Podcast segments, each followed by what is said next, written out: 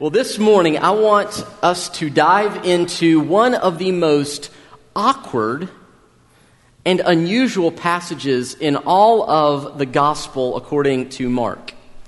And I want to begin with this sort of observation, and I want to invite you to sort of think about it with me. And here's the observation.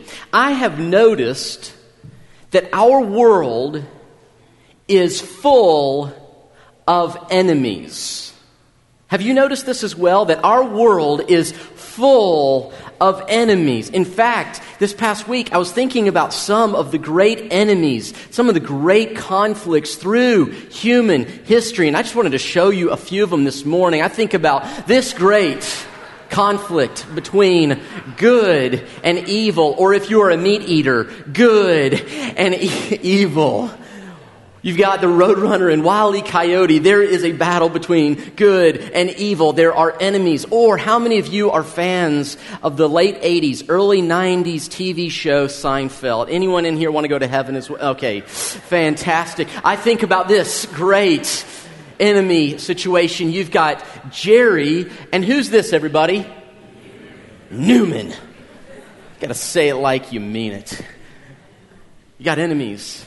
And then, of course, if you're like me and your doctor says, hey, your metabolism isn't like what it used to be, you need to change what you're eating. Otherwise, you will look like an unmade bed or a fridge on wheels. I mean, you know, whatever the phrase is, and boy, he was brutal. Whatever it may be, then maybe your enemy are these.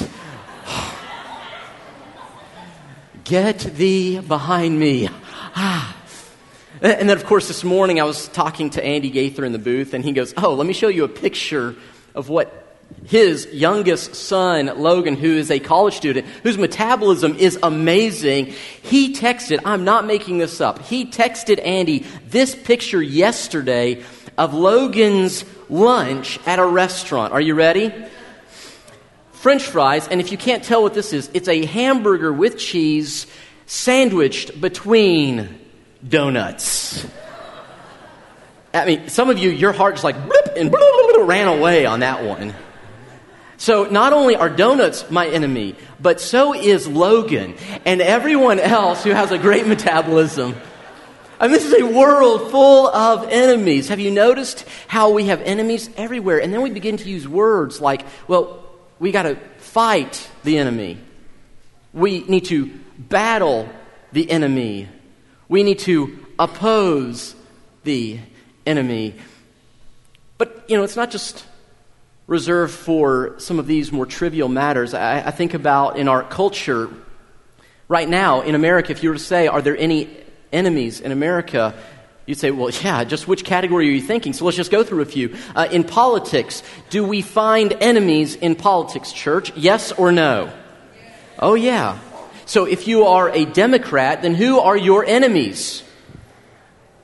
Some of you don't know this. Okay. You don't watch politics. Praise God. You must have a great low blood pressure. Again, mine's too high. I got to stop. If you are a Democrat, your enemies are the Republicans. If you can just push them out of office, push them away, then everything will be okay. But if you are a Republican, then who's your enemy? Well, it's the Democrats. Well, I had more of those in here. Okay. Not in church, not in church, okay? And if only we could push them out, if you could just get them out, then everything would be okay. There's enemies in politics. What about in economics? Let's get off this just since lunch is not here yet, okay? What about in economics? In two thousand eleven, this term was coined of the one percenters. Those who are in the top one percent who have the most income in America. And in two thousand eleven, there was this opposition group called the Occupy movement. And so you have an economic enemy, those who have more and those who have less. And then we become enemies. Or what about race?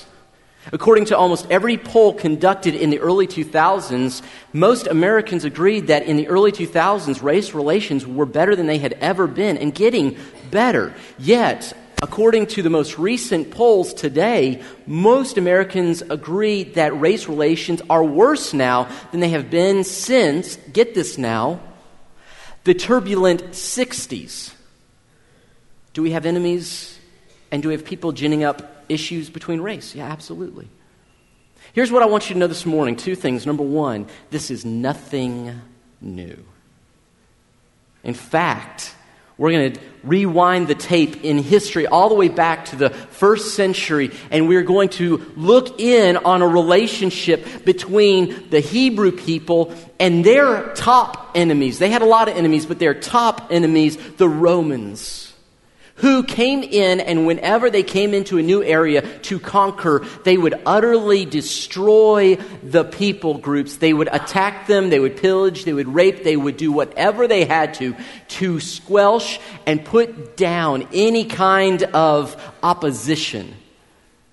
And so the Israelites begged God for Messiah, for the chosen one who would come and liberate them from the opposition, from their enemies. So the first thing you need to know is this idea of enemies is nothing new, but the second thing you need to know is just as Jesus is going to recast their view of their true enemies, Jesus wants to recast our vision of our real enemies. Because your real enemy may not be who you think it is. And so Jesus is going to show that to us in one of the most awkward and interesting passages in the Gospel of Mark. Looking at Mark, beginning in chapter five, verse one through twenty, and we read, They, this is Jesus and his followers, his disciples, his Talmudine, those who walked alongside of him, to go where Jesus went and to do what Jesus did. By the way, that's what a disciple is, someone who goes where Jesus goes and does what Jesus does, or does what Jesus did. And so they, Jesus and his disciples, went across the lake to the region of the Gerasenes. When Jesus got out of the boat, a man with an evil spirit came out from the tombs to meet him. This man lived in the tombs, and no one could bind him anymore, not even with a chain. For he had often been chained hand and foot, but he tore the chains apart and broke the irons on his feet. No one was strong enough to subdue him, so night and day among the tombs and in the hills, he would cry out, and he would cut himself with stones. When he saw Jesus from a distance, he ran, fell on his knees in front of him. He shouted at the top of his voice, What do you want with me, Jesus, Son of the Most High God?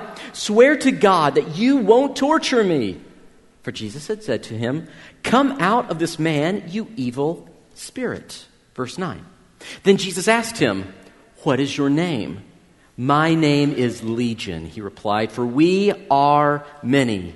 And he begged Jesus again and again not to send them out of the area.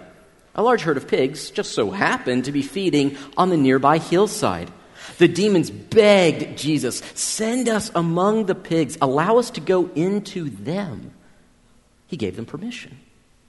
And the evil spirits came out and went into the pigs. The herd, about two thousand in number, rushed down the steep banks into the lake and were drowned. Now, those tending the pigs, verse fourteen, ran off and reported this in the town and countryside. Could you imagine that scene if you were the hired help going to tell your boss what happened? Well, it was interesting. This is what happened. So they run off and they tell, and they reported in the town and countryside. And the people went out to see what had happened. fifteen. When they came to Jesus, they saw the man who had been possessed by the legion of demons sitting there, I love this phrase, dressed and in his right mind. And so they were afraid. Those who had seen it told the people what had happened to the demon-possessed man and told about the pigs as well. seventeen. Then the people began to plead with Jesus to leave their region. As Jesus was getting into the boat, the man who had been demon-possessed begged to go with him. Jesus, though, did not let him, but said, Go home to your family and tell them how much the Lord has done for you and how he has Uh, he had mercy on you.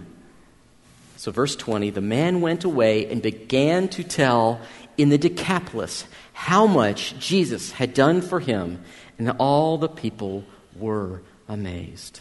This is the word of the Lord. Let's pray together.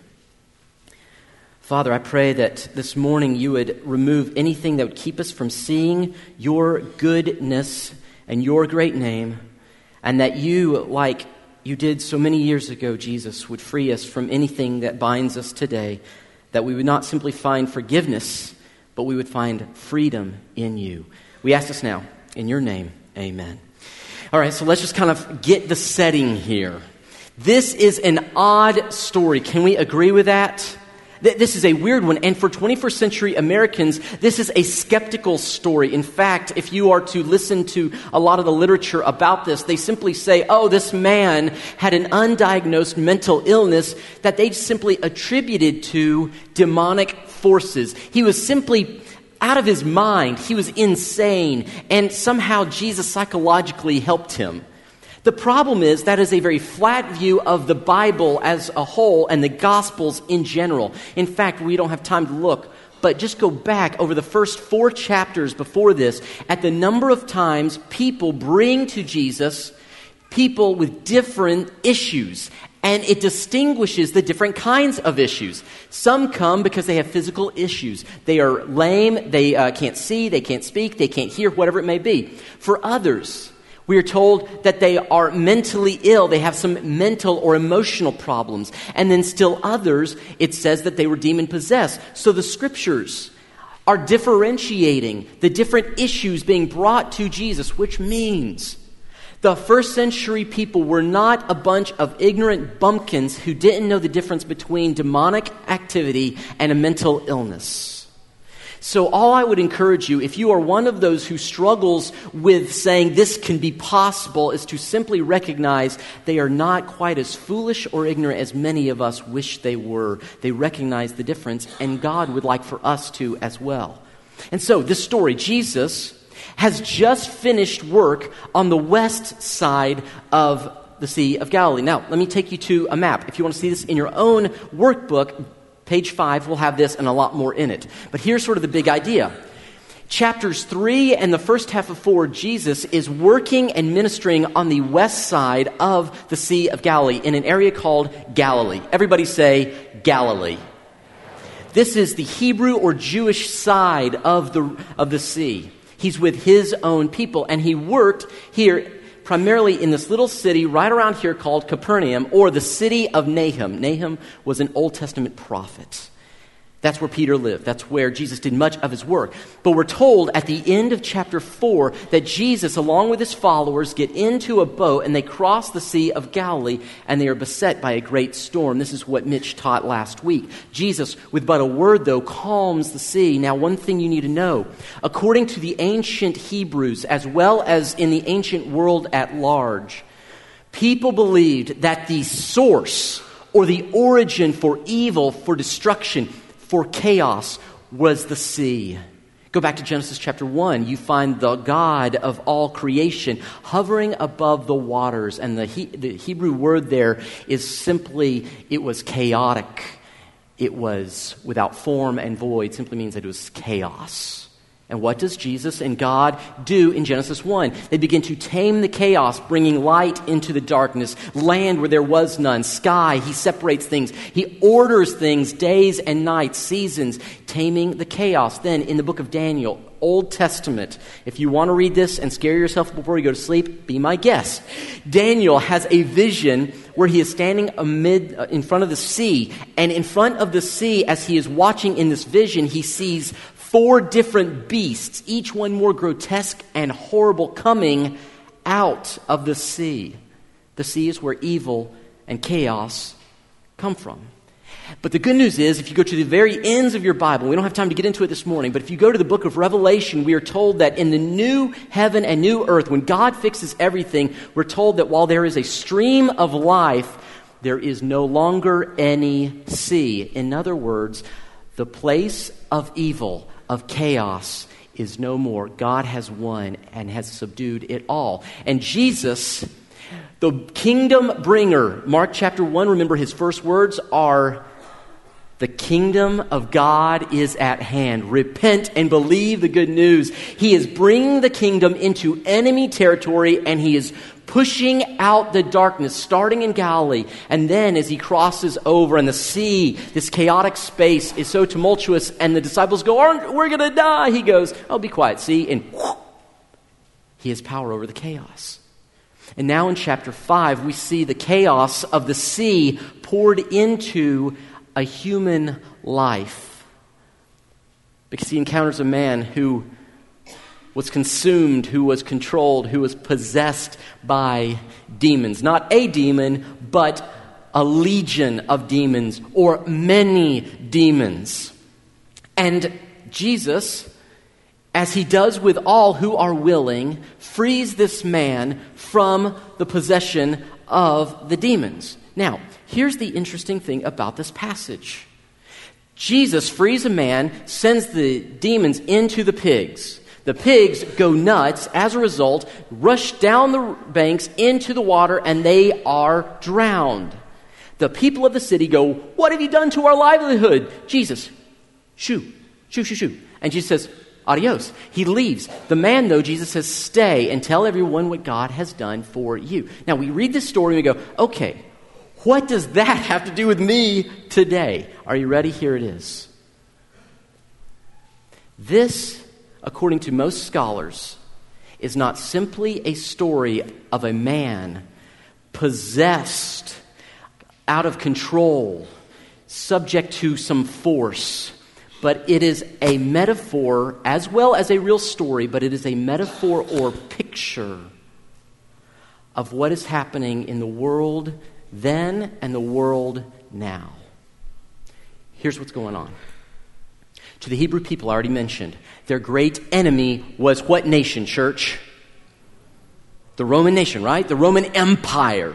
They come in, they put their boot heel on your neck, you are now under them. I have flashbacks. When I was in elementary school, I had a big mouth, but not a big enough body to go with my big mouth. God kept that ratio as I got older as well. And so there were many times I would mouth off to large people, and my dad often referenced watching from the back of his house. They had this big bay window in the kitchen, and he says the number of times they would have youth groups over when I was too young to be a part of it, and he would say, "Josh, I would just see this little itty-bitty guy going across the yard, followed by not one, not two, but a legion of giant high schoolers with more testosterone in their pinky than I had in my whole body." And this is a picture of what Israel felt, that they were under the throes, under the oppression of a great force, and their view was, if only we could push out the enemy, if we could simply drive them into the sea, then all would be better. And this whole picture is actually not simply a picture of a man with demons, but rather the view that Israel has with their enemy and that we have with ours. We think the enemy is the human. The enemy is not the human. The enemy is that which is underneath. The enemy is that which is controlling, influencing, enticing.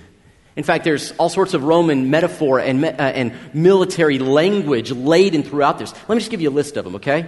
So in this text, you'll notice there's a ton of Roman language for their military. First and most obvious, of course, is the word legion. Now, that does describe that there were many demons in this one man, but legion also was the title or the name of the largest detachment of Roman soldiers, about six thousand Roman soldiers.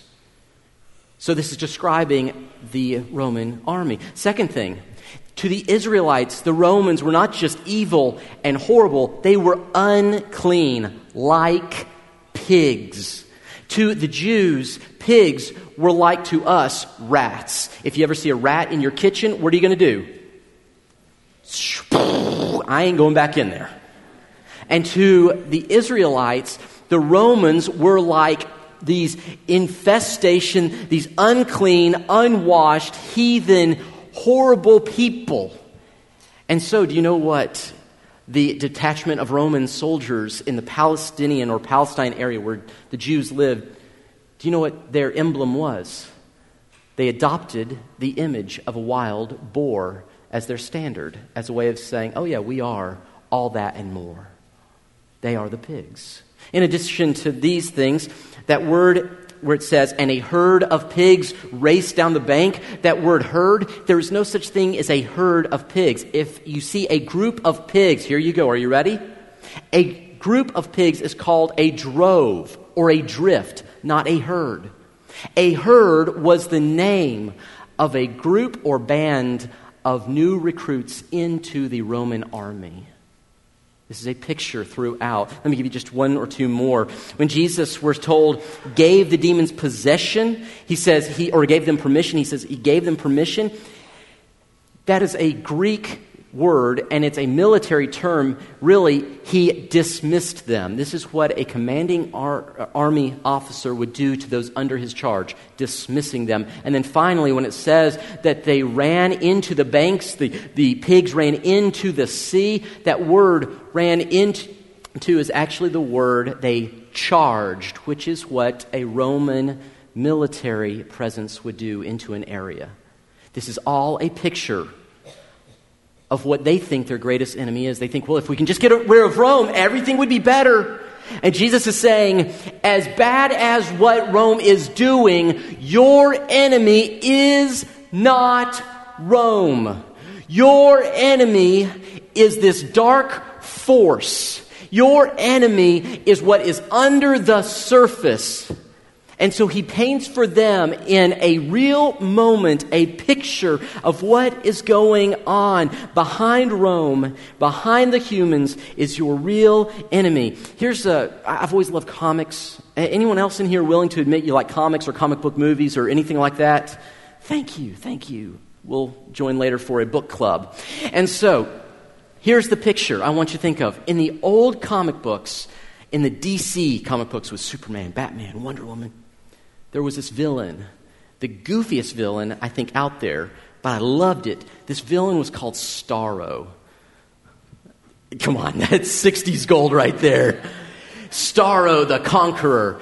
It was an alien parasite that would latch on to the face of its host and control its host, forcing its host to do whatever it wanted. So if it got hold of Superman, all of Superman's strength and ability, which was used and intended for good, was now twisted for evil and wickedness. For Batman, with his brilliance and his fighting prowess, it was now twisted in service to Starro. And in fact, one of the greatest little sort of um, plot threads that I ever read was, how do you free innocent people from Starro without harming the innocents who are attached to him?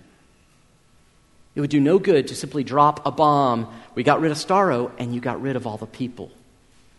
This is the picture of what Jesus is doing. He has come to liberate us from an alien, hostile presence whose goal is simply nothing less than to steal, kill, and destroy. And if he had come with the sword, which is what the Hebrew people wanted, he would have expelled the enemy and killed those he came to save. Notice Jesus starts with the Hebrews talking to them and then goes to the Decapolis. This was Gentile country. Decapolis means ten cities. It was a confederation of ten cities founded by uh, Alexander the, uh, Alexander the Great, and then about one hundred years before Jesus, the Romans conquered the area. But here, notice this. Jesus comes to first liberate his people, but he is not going to leave anyone without liberation. He goes to all places. No one, no one, no one is a person that Jesus is unwilling to save. He just says, you've got the wrong enemy, folks. The enemy is not the person. The enemy is the parasite. Your enemy is not someone you can see, but as Paul wrote in Ephesians chapter six, look at this phrase real quick here. For our struggle is not against flesh and blood, but against, notice this, the rulers, authorities, powers of this dark world, and against the spiritual forces of evil in the heavenly realms. In other words, our enemy is not what you see. It is under the surface. And so Jesus comes to simply fight the enemy and free the hostage. Quick question. How many in here were once enslaved to sin? How many in here were once under the influence of a dark force? Anyone else? Have you been saved by Jesus Christ this morning? I see about five of you. We'll pray for the rest, okay? Jesus came to fight the enemy and free the hostage. It does no good if in the process of fighting the enemy, you shoot the hostage. Jesus came to set the captives free. He quotes the Old Testament prophet. He came so that you would have life and have it to the full, to be liberated from those things. Hear me now. You are not simply forgiven of sin. Jesus came to free you from sin, to bring you life. But here's what we do a lot of times. We end up freeing the enemy and fighting the hostages. Have you noticed this? This is what the people were doing in that city. They had been doing this all along. They, they find this man who they can't control. And what do they try to do, church, to control him? What does it say in the text? That they chain him up, or they try to. In fact, we're told that they try to subdue him in verse four. That word literally means to tame him. That's what you do to an animal, not to a human. Interestingly enough, the word in verse fifteen, we're told that he was a man possessed by many demons. He was demon-possessed. The Greek word is literally, he was demonized. What is it that we do when we say someone is evil or when we attack other people? We are demonizing them, which is interesting. Did you know that you can be demonized and still a follower of Jesus? I didn't say possessed, I mean demonized. This is what Peter says in First Peter five, where he says, our enemy is the devil, and he is going around like a roaring lion, seeking those he may devour. In First Timothy, Paul tells us, don't you dare allow things like pride or riches or other things to warp your thinking, because then you will have fallen into the trap of the devil, demonized. When Jesus was talking about what he was going to do, and Peter did not like the plan of God, he said, oh, Jesus, you won't die. Don't, don't, don't talk that way. And Jesus says to Peter in one of the all, uh, all-time great burns of human history, get thee behind me, what? Satan. He's been demonized, influenced, listening to not the voice of God, but the voice of the enemy. Understand, our battle is not against people. It is against the dark forces. So let me just give you real quickly here. How do you fight and how do you free? If our purpose is to fight the enemy and free the hostage, and that's why you're here, church. I don't know if you know this, but you, when Jesus came marching in and his kingdom was established and you became part of his kingdom as a citizen of the kingdom of heaven, you have been brought into the great reclamation program of human history. So here's how we fight the enemy and free the hostage. If you want to fight the enemy, I want to give you just three things real quick. Number one, resist the devil. You say, what does that mean? Well, that simply means a few things. Number one, it means that when he speaks, you don't listen.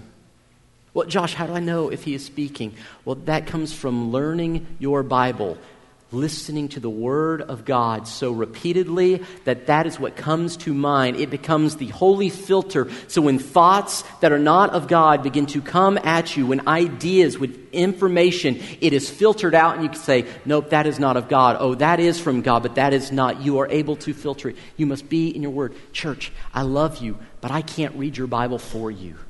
You need to read it and know it and love it, not as a user's manual, but as a love letter from God to you to say, here's who I am, here's who you should become, let's walk together. Pray regularly. If you want to know the voice of God, speak to God regularly. Resist the devil. Number two, let me just give you a couple more here. These are very simple, but I want you to watch for the devil's traps. You say, well, again, how do I do that? Go back to the scriptures. Go back to the truth of God's word, and then get with a smaller community, a small group community, uh, a discipleship community. Maybe you want to gather up with some people here in the body, or you have people at your coworkers or at your work with your coworkers, wherever, it doesn't matter. But get with them and digest, reflect what scripture says. Hey, what does it mean when he says this? And, and how do I apply that? And you will begin to identify where the enemy has laid his traps. Let me tell you something. The enemy is much smarter than you and me. He's been around a lot longer, and he's gotten a lot better at this than I am at stopping him. My goal is not to stop him from attacking. My job and your job is to simply identify the traps. And then finally, number three, seek God's plan. Seek his plan. Get to know what he's wanting you to do. Ask him. Say, God, what is it you want me to do?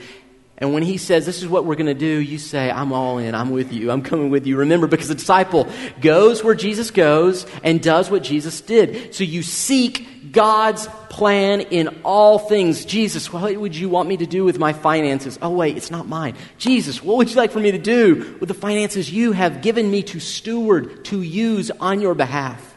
Jesus, you've given me sixty years. eighty years, one hundred years, however many years, what do you want me to do with the years you have loaned to me? Using these things, God, how would you like for me to live? This is how we fight. Now, let me give you how we free people. We see this in the text. Are you ready?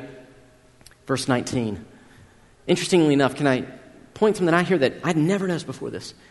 There are three requests in this text. The demons, Jesus, may we leave this area and go into the pigs. And Jesus says what? Church? Yes.